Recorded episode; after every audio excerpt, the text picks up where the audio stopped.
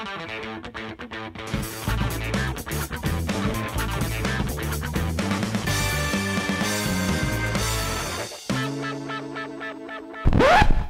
radi návršku? My máme. Chcete, aby sme mali lepší zvuk? Kvalitnejšie trička, dobré nechty. Môžete nám pomôcť. Darujte 2%. Ak neviete, ako sa to robí, na stránke Ines.sk podpora nájdete veľmi jednoduchý návod. Ďakujeme. Ďaká. Zdravíme všetky hamburgerové deti. Dnes si ty pripravil super zaujímavú tému o inováciách. Dneska som to mal ľahké, lebo som túto prednášku dával v korporáte, ktorých zaujímalo, eh, aké inovatívne dane budú prichádzať, pretože inovácie nie sú len v medicíne alebo biznise, ale sú aj v daňovej oblasti. A sú také tri nové dane, my sa porozprávame o dvoch, ale možno si najskôr povieme trošku o tom, že prečo vôbec to napadá tých politikov nejaké nové dane. No ja si myslím, že preto majú pocit, že majú málo tých peňazí, že eh, majú vysoké výdavky a nízke príjmy. Treba naplňať ten štátny rozpočet, ale realita je taká, že keď sa pozrieme na posledných 6 rokov zhruba od toho na tej krízy 2012, tak e, verejným financiám sa darí solidne. Na Slovensku v 2012 verejné financie mali príjmy vo výške 18 miliard, dnes sme niekde na 30 miliardách. Napriek tomu 2012, akože boli tu cesty, boli tu nemocnice, ako ten štát fungoval, ja si ten rok pamätám. Trošku deficit bol, myslím, že ešte problém. Deficit, ale to bude problém aj tento rok, ale to tam ani, ani nezabiehame. Každopádne pribudlo ročne 12 miliard a ale myslím, že to je dobré akože povedať, že vlastne, že politikom pribudlo ich veľké množstvo peňazí a napriek tomu stále robia deficity, že problém nebude asi v tých príjmoch, ale skôr v tom, ako narábajú s výdavkami a ako dokážu hospodariť. Pres, presne tak, keď sa pozrieš na ten eh, graf v výdavkov a príjmov celej EU28, to nie je slovenská záležitosť, tak ty vlastne vidíš, že, že výdavky stúpali krásne lineárne, ak taká palica tu ide hore a v tom 2009 10 na príjmoch je proste takto, takýto zub je tam spravený. A keď vyštrbíte pílu, jednoducho e, na strane výdavkov sa nedokázali prispôsobiť úplne zmenenej realite príjmov, takže tam vznikla taká diera, ktorá teraz ako keby sa tlačí tlačí, tlačí. Ale oni sa neprispôsobovali s tými výdavkami, alebo výdavkami sa vedia dobre prispôsobovať, keď rastú extrémne rýchlo príjmy. Ja si pamätám, že Kažimír má každého po roka takú nejakú novú predikciu príjmov a príjmy v našej kase sa rok čo rok nie že zvyšovali, to, to je normálne, ale keby očakávania sa prekonávali o miliardu ročne. Že keby odrazu ten minister tam našiel miliardu navyše a oni mali keby v úvodzovkách problém to nejak minúť a vždycky to dokázali a do dnešného dňa tam máme, deficitom. a do dnešného, do dnešného dňa tam máme deficity. Takže situácia z tohto pohľadu nie je taká vážna, ale politici napriek tomu robia rôzne inovácie, tak poďme sa baviť o tej prvej. Sú to inovácie ako lokálne, tak globálne. My keď sme riešili e, predvolebné programy, nájdete videjka o tom, tak veľa strán tam tieto nové inovatívne dane malo napísané, že to teda skúsime, ale to je, to je diskusia po celom, celom vyspelom svete. No a tie dane sú tri. Ja na začiatok poviem je daň z uhlíka alebo nejaký carbon tax. To nebudeme riešiť. To je tak široká téma, že na to si vyhradíme nejaký špeciálny diel. Ale ostávajú ešte dve dane. Daň z robotov a digitálna daň alebo daň z digitálnych služieb, alebo už, už ako si to nazveme. No tak poď na to. Čo je Ktorú chceš prvú? Poďme s tými robotmi. Poďme robotov. Robotky sú jednoduchší z toho dôvodu, že e, tam momentálne ako neexistuje nejaký úplne konkrétny návrh, príklad, že ako by sme to, e, ako by sme to robili, ale ten základný narratív asi, asi poznáte a nakoniec aj my máme diel o robotoch, takže už myslím, že na vršku je taký slušný knowledge base, na ktorý sa môžeme odohra- e, odvolávať, že teda tí roboti prídu, zoberú nám prácu, respektíve vznikne nejaká taká skupina ľudí, ktorí budú zamestnancov, ktorí budú vytlačení z toho pracovného procesu a nebude pre nich miesto a my teda musíme nejakým spôsobom, keď sa nebude dať zdaňovať všetká práca, ako doteraz, budeme musieť vedieť zdaniť robotov. To je akože taká východisková myšlienka. Ja keď som si pred, túto, eh, pred týmto videom pár minút pozeral niečo o tej dani z robotov, alebo nejak hĺbšie som sa tomu nikdy nevenoval, tak ma prekvapilo, že normálne tam tí ľudia, ktorí to obhajú, majú keby cieľ zastaviť eh, nahrádzanie práce eh, ľuďmi robotmi. Že to ako keby cieľ niektorých tých ľudí, ktorí to obhajú. Že to mi akože extrémne prekvapilo, že toto keby niekto môže mať eh, cieľ, lebo to je vlastne keby de facto cieľ, že poďme obmedzovať a, spomalovať inovácie, poďme obmedzovať a spomalovať pokrok a rast blahobytu. Ja, lebo to vieme, že tak, takto rastie ten blahobyt, keď jednoducho uh, roboty nahradzajú našu prácu. Hm, hej, akože je skupina ľudí, ktorá hovorí, je to OK, ale musíme tých robotov zdaniť, lebo to vytvára nejaký sociálny problém, ale inak robotiči sú fajn. Potom sú takí, ktorí hovoria, musíme to nejak zastaviť a máme ako opatrenia, vidíme, že nejaké nahradzanie pokladníkov samoobslužnými pokladňami a tak naráža už niekde na nejaké E, na nejaký odpor odborárov a podobne. Ale aj tí, ktorí hovoria, že roboti sú fajn a poďme ich, len ich poďme zdaniť, aby to bolo sociálne OK, tak e, je tam potom taký paradox, že máte ľudí, ktorí hovoria, poďme viac zdaniť cigarety alebo cukor, aby teda ľudia ten cukor menej jedli a boli menej obezní.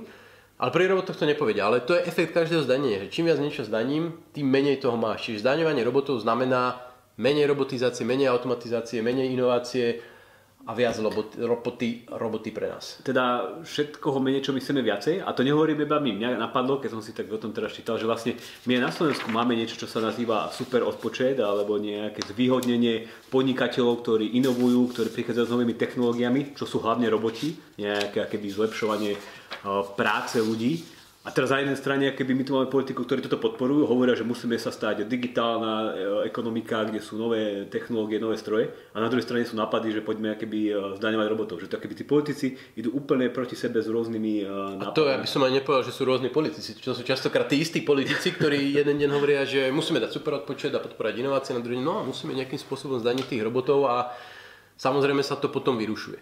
Ale ako to, že tých robotov by sme tu mali menej, je len jeden problematický aspekt tejto dane.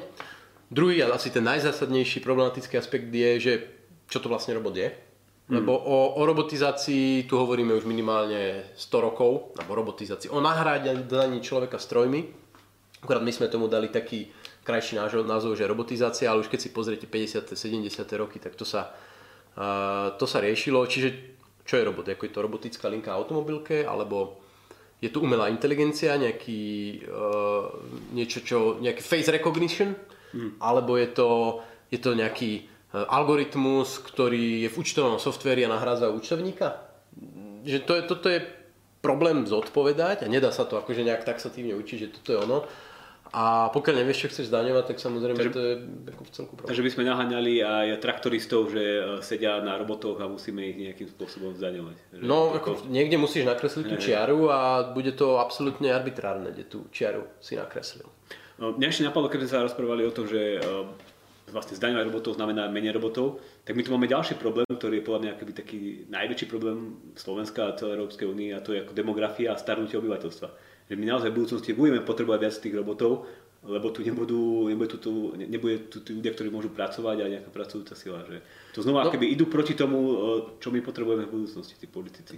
To podľa mňa môže potom skončiť takým spôsobom, že bude, budú rôzne výnimky daňové, že pokiaľ ten robot e, funguje v sociálnych službách, tak vlastne daň platiť nemusí. Takže vzniknú také sociálne, dnes sú sociálne podniky pre zamestnancov, že majú nejaké daňové odvodové úlavy, tak budú sociálne podniky s robotmi, kde ako budú mať daňové odvodové úlavy na, e, na robotov. Ale ono, ono je tu vôbec problém určiť, že čo vlastne chceš zdaniť, že nie, nie technicky, že či je to tá mašina, alebo mm. algoritmus, alebo software, ale ako aj určiť hodnotu, že dobre, keď máš automatizovanú linku, na začiatku máš nejakú vstupnú hodnotu plechu, na výstupe máš nejakú účtovnú hodnotu hotového auta. Tam, tam sa to ešte dá, že čítaš tieto dve a máš nejakú sumu, ale akože keď máš nejaký face recognition, umelú inteligenciu, teraz ako určíš hodnotu za jednu rozoznanú tvár, alebo nejaký obrázok, alebo ja neviem, za odšoferovaný kilometr autonómnym autom, mm. že ty tam ako keby nemáš trhové trhové ceny a nevieš to určiť a nevieš ako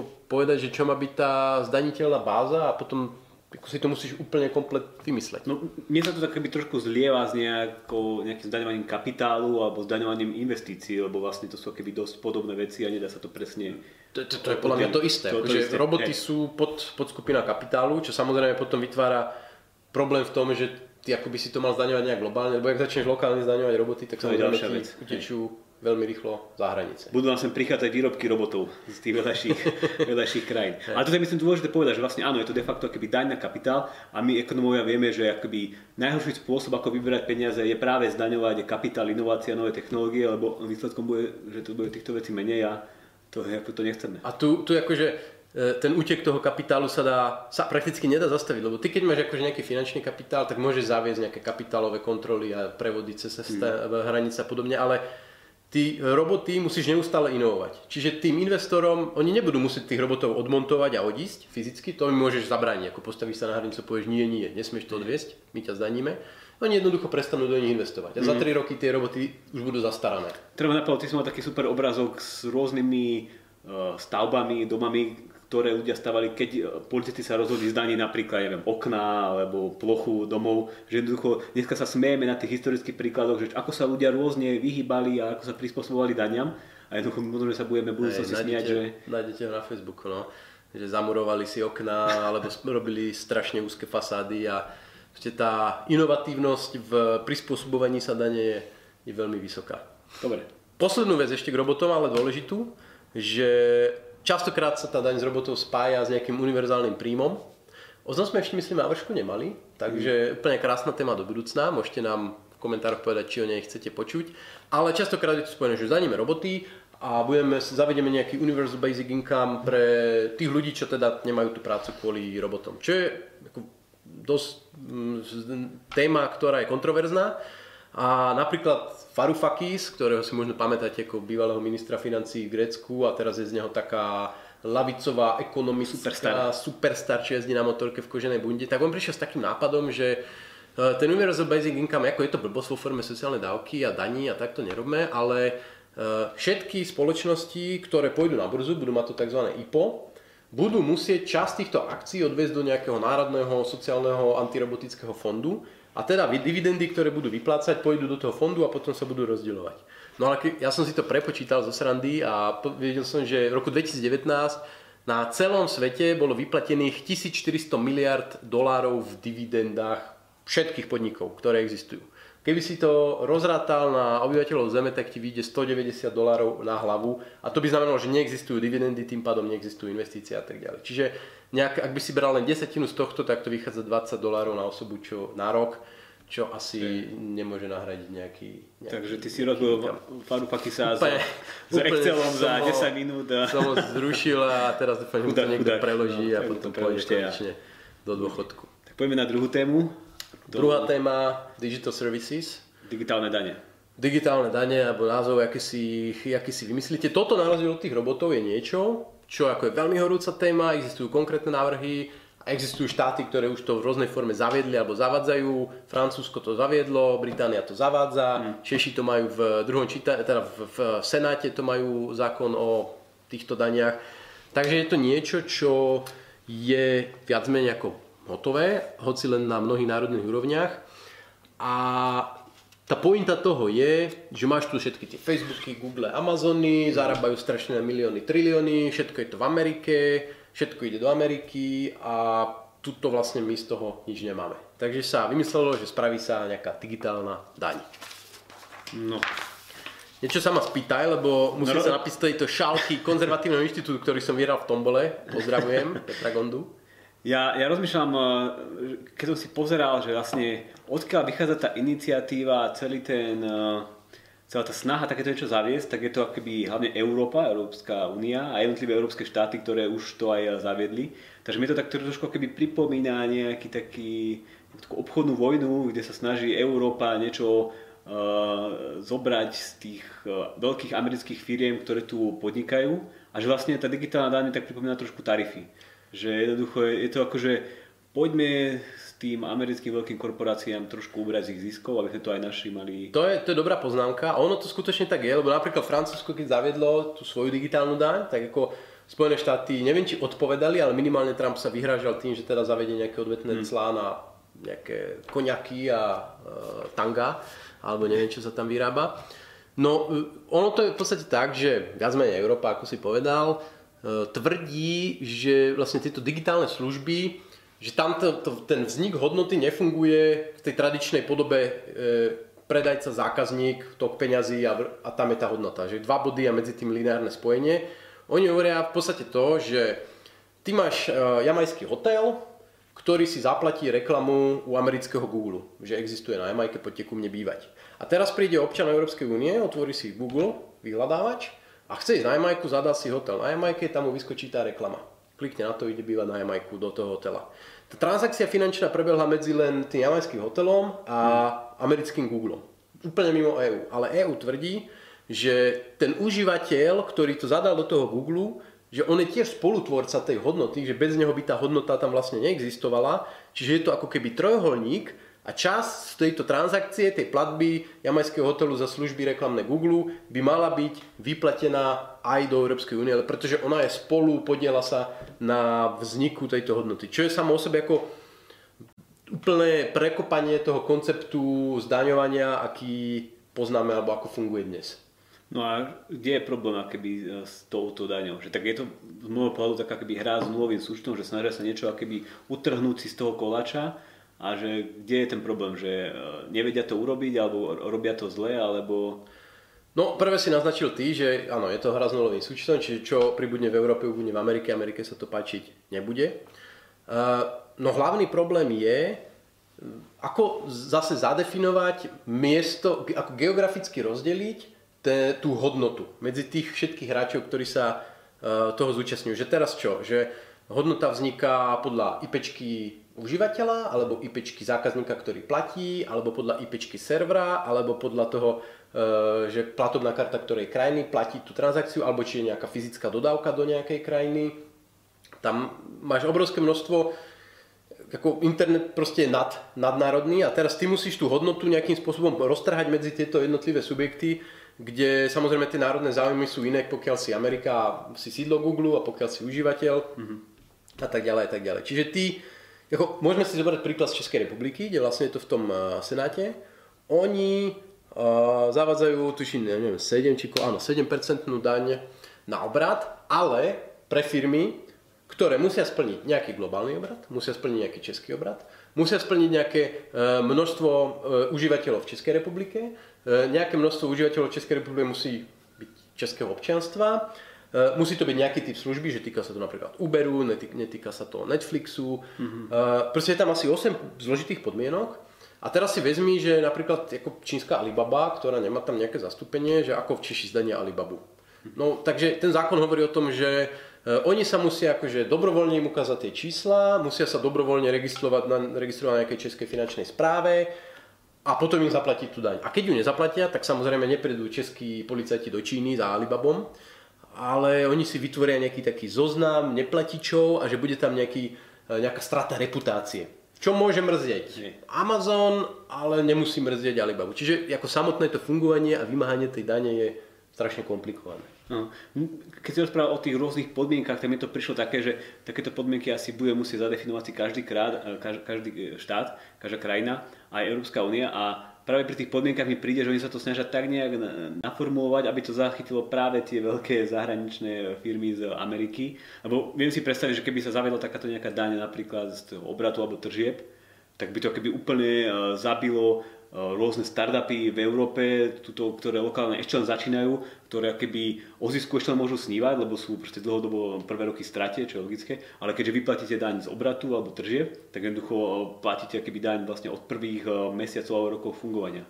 Hej. Že, to, to musia nejak tak ako keby tam rôznymi výnimkami povymýšľať a to potom môžu byť akože rôzne problémy potom, ja neviem, nejakých medzinárodných dohodách, VTO a ďalej, že jednoducho diskrimináciu vytvárate, že tieto firmy si vyberiete, tieto firmy si nevyberiete a myslím, že takéto nejaké podobné zákony platia aj v rámci Európskej únie. Že tu na Slovensku si nemôžeme zadefinovať, že neviem, nejaké zahraničné reťazce tu budú platiť nejakú špeciálnu daň z obratu. Už jeden politik to skúšal, ten skončil teraz trošku smutne.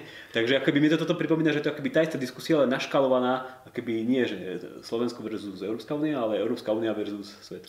No áno, ako keď sa pozrieš na to, čo teraz vzniká na tej národnej úrovni, hovorím, je tam asi 8 alebo 9 štátov to rieši, tak to je totálny guláš, sadzieb, podmienok, e, úplné 5. cez 9. Čiže Amazon úplne iný systém má v Česku, úplne iný vo mm. Francúzsku a podobne.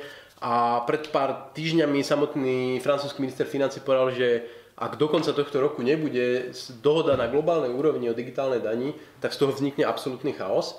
Čo teda ja súhlasím, že to chaos už teraz vzniká, e, len tie dane ešte len nabiehajú tento rok, takže ešte sme si to plne ako neuvedomili ale zase tá globálna dohoda podľa mňa je absolútne nereálna, lebo tie záujmy sú totálne, totálne protichodné. A tu, tu mám ešte poznámku, teraz som si spomenul, že ja tu mám eh, poznačený jeden dokument alebo iniciatívu, ktorú, ktorú spustila Európska únia práve nedávno, myslím, že pred pár týždňami sa to volá, že akčný plán pre digitálnu transformáciu Európskej únie, ktorá má zabezpečiť, že tu budeme mať tie pravidlá e, jasné, rovnaké pre všetkých, všetko jednoduché, ale zase, že aké by tie krajiny idú úplne opačným smerom. A práve cieľ má byť to, aby akože tu začali vznikať nejaké startupy a aby akože my sme sa stali tou schopnou ekonomikou v týchto digitálnych službách čo e, vidíme, že väčšinou je to práve tá Amerika, ktorá je krajinou, kde tieto služby začínajú a vznikajú a stanú, stanú sa celosvetové.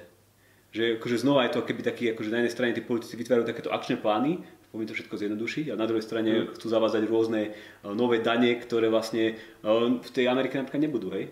A vlastne táto daň z tržieb to je nejaká iba iná forma, neviem, nejakej spotrebnej dane alebo nejakej DPH, že to vlastne budú asi platiť znova tí uh, spotrebitelia a nejaké tie medzičlánky. Že to asi všetko nedopadne na tých stakeholder, shareholderov v Amerike.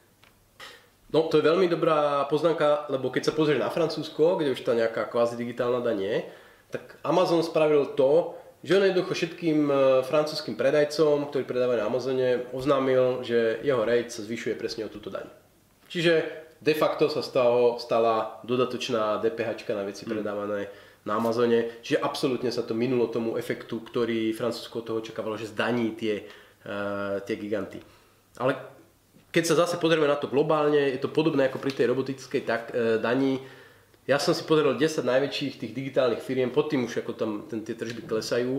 Keby si im udel, uvalil e, v roku 2019 5% daň na obrat, na tržby, takže to je veľmi vysoká mm. sadzba, lebo oni môžu byť aj bez zisku, aj stratoví, tak to na, a tie peniaze vyplácal len obyvateľom vyspelého sveta, či asi miliarda ľudí, tak to vychádza 30 dolárov na osobu na rok. Hmm. Čiže zase my sa tu bavíme, ak sa rozbehne nejaká globálna daň, veľmi ako drsná a vysoká, tak to bude znamenať 30 dolárov na osobu. To je celé, o čom sa tu bavíme. Ty, ty si mal aj nejaký prepočet, že koľko by to mohlo byť na Slovensku z nejaké takéto digitálne dane, keď si to porovnal s Čechami. Hej, tak bolo nejakých 50-70 eh, miliónov Akože Češi eur. očakávajú 200 miliónov eur z tej svojej dane, čo je asi 0,3% celého českého rozpočtu, len pre ilustráciu ťažko povedať, či sa im to podarí vybrať. Spomínal som tie podmienky, viac menej to celé postavené na dobrovoľnosti. E, Slovensko typicky, keď riešime Česko versus Slovensko, delíme dvoma, čiže 100 miliónov, ale ja si myslím, že tá aktivita týchto firiem na Slovensku je v podstate nižšia ako polovičná oproti Českej republike, čiže reálne na Slovensku sa bavíme o niekoľkých desiatkách miliónov. Ja, ja som zrobil taký prepočet, že keby to teda bolo tých povedzme 70-80 miliónov, tak by sme mohli zdvihnúť dôchodky o 1%. Napríklad. napríklad. Toľko k digitálnym daniam. Na vršku zatiaľ ešte nikto nezdanil, môže sa to stať, ale predtým, než sa tak stane, rýchlo nám pošlite 2%, a nech sa nám tie dane trošku nejak vracajú. Ďaká, majte sa.